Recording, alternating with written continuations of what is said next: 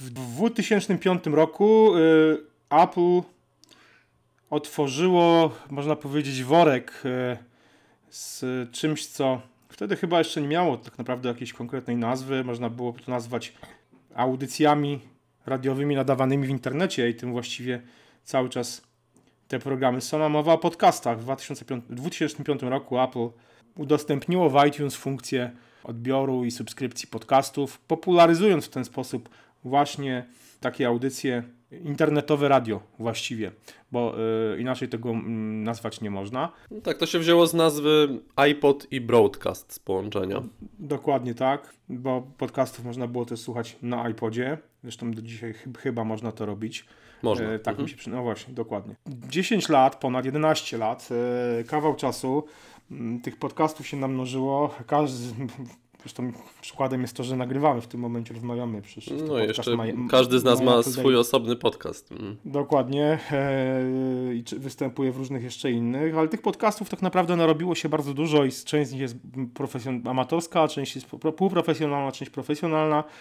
A w zasadzie Apple, które przez lata się szczyciło tym, że ten jakby ten mm, spowodowało ten boom na podcasty, mm, wypromowało właściwie ten środek komunikacji w sieci. Tak naprawdę niewiele przez ostatnie 10 lat dla tych podcastów zrobiło, a moim zdaniem nie zrobiło nic. E, kilka tygodni temu e, miało miejsce spotkanie tych najbardziej popularnych podcasterów amerykańskich właśnie z Apple, na którym wyrazili swoje uwagi, a właściwie no to narzekali na to, jak Apple traktuje podcasty, no bo traktuje faktycznie z buta bardzo po macoszemu bym powiedział. E, narzekać można bardzo długo. E, mnie kilka rzeczy bardzo irytuje. Mm, nie wiem jak ciebie. Podstawowa rzecz to jest taka, że to w jaki sposób podcasty są traktowane właśnie w iTunes. Czyli ma, no jest, jest osobny jakby sklep z podcastami, bo tak to można nazwać, taka składnica podcastów, które e, zresztą na co narzekali ci, ci popularni amerykańscy podcasterzy, są mm, promowane właściwie w sposób pozbawiony żadnych jakichś sensownych kryteriów. Mhm. Tam odpowiada za to bardzo mały zespół osób, bardzo mała redakcja, która te podcasty promuje i no, pojawiały się zarzuty takie bardzo konkretne, typu, że na przykład w promowanych podcastach w amerykańskim iTunes Store pojawił się podcast, który tak naprawdę nie miał jeszcze na, na liście żadnego odcinka. Znaczy u, u nas w polskim, w polskim iTunes jest y, odwrotna sytuacja. Ja rozmawiałem o tym z Karolem Paciorkiem, który mhm. miał z Włodkiem swój podcast Nagrali chyba z 10 odcinków, może nawet nie. Ostatni odcinek pojawił się bodajże 3-4 lata temu i on nadal jest wysoko w rankingach. E, mhm. Mimo iż odsłuchów, jak tam z nimi rozmawiałem, to tam prawie nie ma w ogóle i on nawet był w polecanych przez jakiś czas.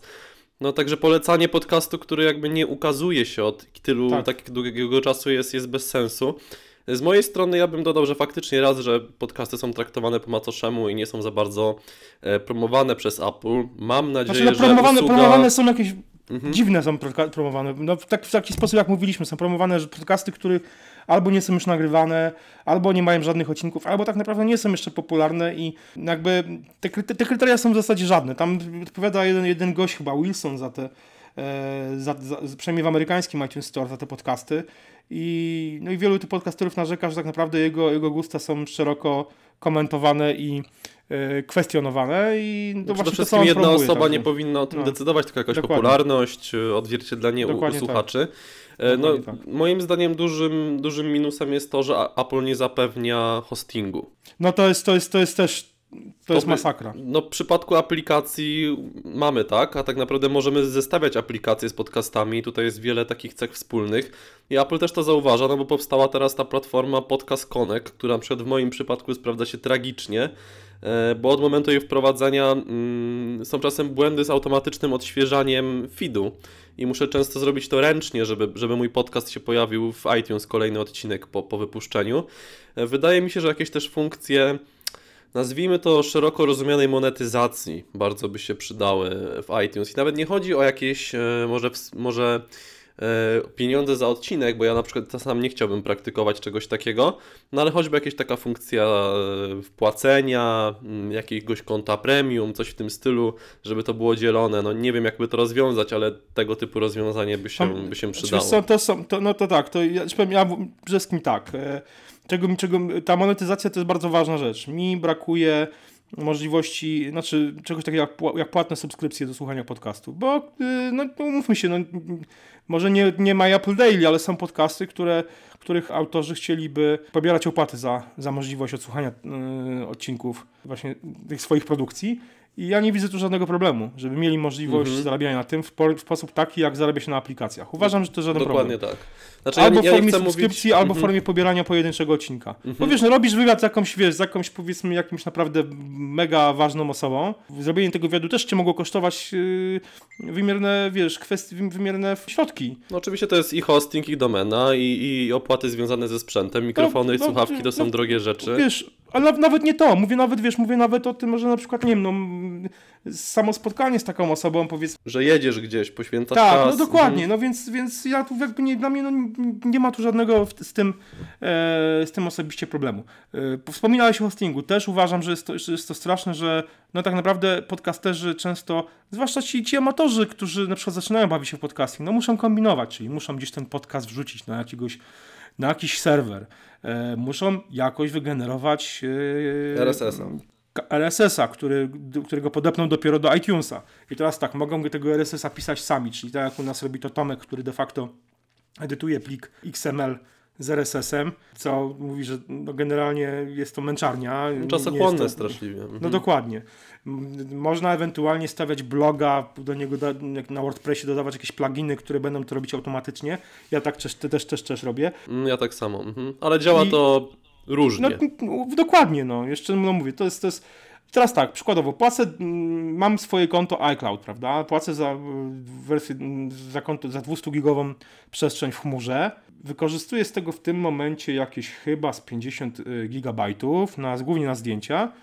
I nawet, wiesz, nie o to chodzi, ja bym, ja bym chętnie zapłacił za, za, to, za to konto 1 tera plus. Mhm. Gdybym miał możliwość y, nagrywania podcastów, przede wszystkim w najnowszej wersji GarageBand, z możliwością publikacji tego na moim, y, znaczy up- uploadu, uploadu pliku na moje konto iCloud i z poziomu jeszcze GarageBandu i, i, y, połączeniu z iCloudem, z, ho- z hostingiem tych plików na, w, chmurze iCloud, publikacja tego od razu do, y, w iTunes y, w moim feedzie podcastowym w ten sposób, żeby to było zautomatyzowane. Ale tutaj jeszcze no, jakby kamyk kolejny do tego koszyczka narzekań na, na Apple, no to jest właśnie przed GarageBand, prawda? Stara wersja GarageBand, której cały czas korzystam. No ja tak samo, Mo- mam dwie, dwa garage będę mam Dokładnie. Mhm. Umożliwia, umożliwia tworzenie podcastów, nagrywanie ich, ale ta nowa wersja, która, która jest powiedzmy instalowana domyślnie na, na tych nowych komputerach, ona tego nie ma. Nie ma w ogóle. Tam, tam po prostu pod, tworzenie podcastów zostało wycięte. Zresztą umówmy się, że mm, nawet to, to stare GarageBand, które jest, na którym, w którym można było montować podcasty, No jest to mocno ciermiężne. Mhm.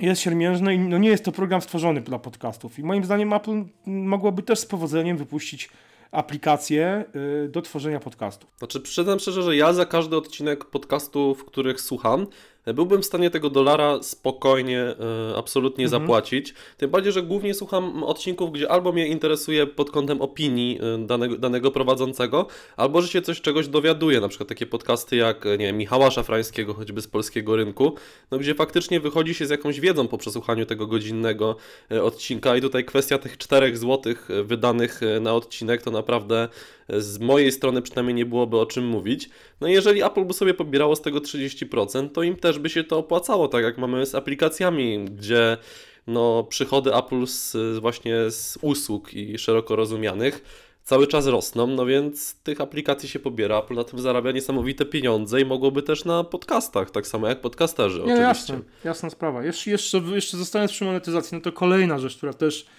po prostu jej brakuje strasznie i jest to też strasznie irytujące i no, irytuje to w zasadzie wszystkich podcasterów. To jest kwestia statystyk, No, których nie ma w ogóle. Mhm. których de facto w ogóle nie ma. Czyli to, jak każdy te statystyki jakoś tam próbuje sobie obliczać. Ja w moich prywatnych podcastach robię to tak, że sprawdzam, no mam y, na, powiedzmy pliki na, na serwerze, prawda, każdy z, tak, odcinek podcastu, taki plik waży odpowiednią ilość tam, nie wiem, megabajtów czy, zwykle to jest tam kilkadziesiąt albo kilkaset megabajtów. I obliczam sobie, prawda, sprawdzam ile, jak, jaki transfer wygenerował, no i potem obliczam sobie, dzielę sobie ten wygenerowany transfer przez ilość, yy, przez wagę takiego pliku, no i wychodzi mi średnia mniej więcej taka, ile, tych, ile razy w całości ten plik został pobrany, czyli mogę traktować, że ta ilość pobrań, no to jest mniej więcej ilość odsłuchań, więc w ten sposób. Yy, My Apple Daily jest, jest hostowane obecnie na SoundCloudzie płatnym, E, dość drogiej usłudze, o, wspomnieć wypada, która no, ma swoje, swoje statystyki, czyli jakby też zlicza te pobrania przez, przez iTunesa, więc no, jakby generalnie jakoś tam też chyba możemy już dojść do tego. Ale nie ma tak naprawdę narzędzia. No właśnie, dla mnie ideałem byłoby to, że e, nagrywam sobie podcast w aplikacji do, do montowania i do, do, do, jakby do, do produkcji podcastów, która powinna być w wersji iOS i OS Maca, na Maca, mhm. na, na, dokładnie, i na, i na urządzenia mobilne z tej aplikacji plik jest uploadowany w chmurę iCloud i publikowany w iTunes. I mnie już więcej nic nie obchodzi. Ja sobie tylko wchodzę na iTunes Connect, powiedzmy dla podcasterów i sprawdzam sobie, jakie są ewentualnie statystyki tego, jak to, jak to działa. I tak naprawdę nic mnie więcej nie interesuje, poza tym, że na przykład jeżeli no, podcast jest popularny, no to jest promowany w jakikolwiek sposób, prawda? Znaczy też warto dodać, że ostatnio mm, na razie na terenie Stanów i Kanady E, Spotify i Google otworzyły jakby swoje takie mini platformy zaszyte w swoje usługi e, związane z podcastami, no i w zasadzie no jest podobna bajka, tak? Czyli dodaje się nazwę i podaje RSS-a swojego i nie, nie, zamyka nie ma się tutaj różnicy, no tak. Mm -hmm. no, więc jakby... Natomiast od kogoś e, no... musi wyjść inicjatywa, więc jeżeli Apple ją ruszy, no to siłą rzeczy konkurencja też będzie musiała się e, dostosować w jakimś tam stopniu. No mówię, dla mnie, dla mnie, osobiście, dla mnie osobiście jest ważne, żeby E, żeby Apple, Apple coś z tym zrobiło i mam nadzieję, że skoro w końcu Apple zaprosiło tych podcasterów, e, no to może coś się ruszy. Ja osobiście nie, nie wierzę i trochę irytują mi te słowa zapewne chyba tam Eddie Q wspomniał, że, no, że podcasty, podcasterzy zawsze mieliby, mieli jakby w sercu Apple to zajmowali ważną, e, ważne miejsce. No, no jeżeli ja mówię, mówimy o Johnie Gruberze, to może tak, ale w pozostałych podcasterach chyba nie do końca. No chyba nie, dokładnie. No, jest, to, jest, jest, to, jest to pewien problem e, i miejmy nadzieję, że Apple to szybko, przynajmniej prędzej czy później, to e, rozwiąże, no i będzie można te, bawić się w ten podcasting, czy amatorsko, czy profesjonalnie, bez tego typu irytujących tak naprawdę problemów i stwarzanych tak naprawdę właśnie, no, no co dużo mówić, przez, przez Apple w dużym stopniu.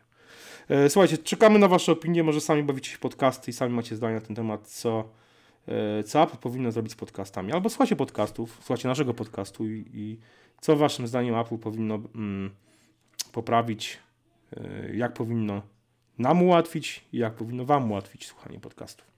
Czekamy na Wasze komentarze. Trzymajcie się. Cześć. Na razie, hej.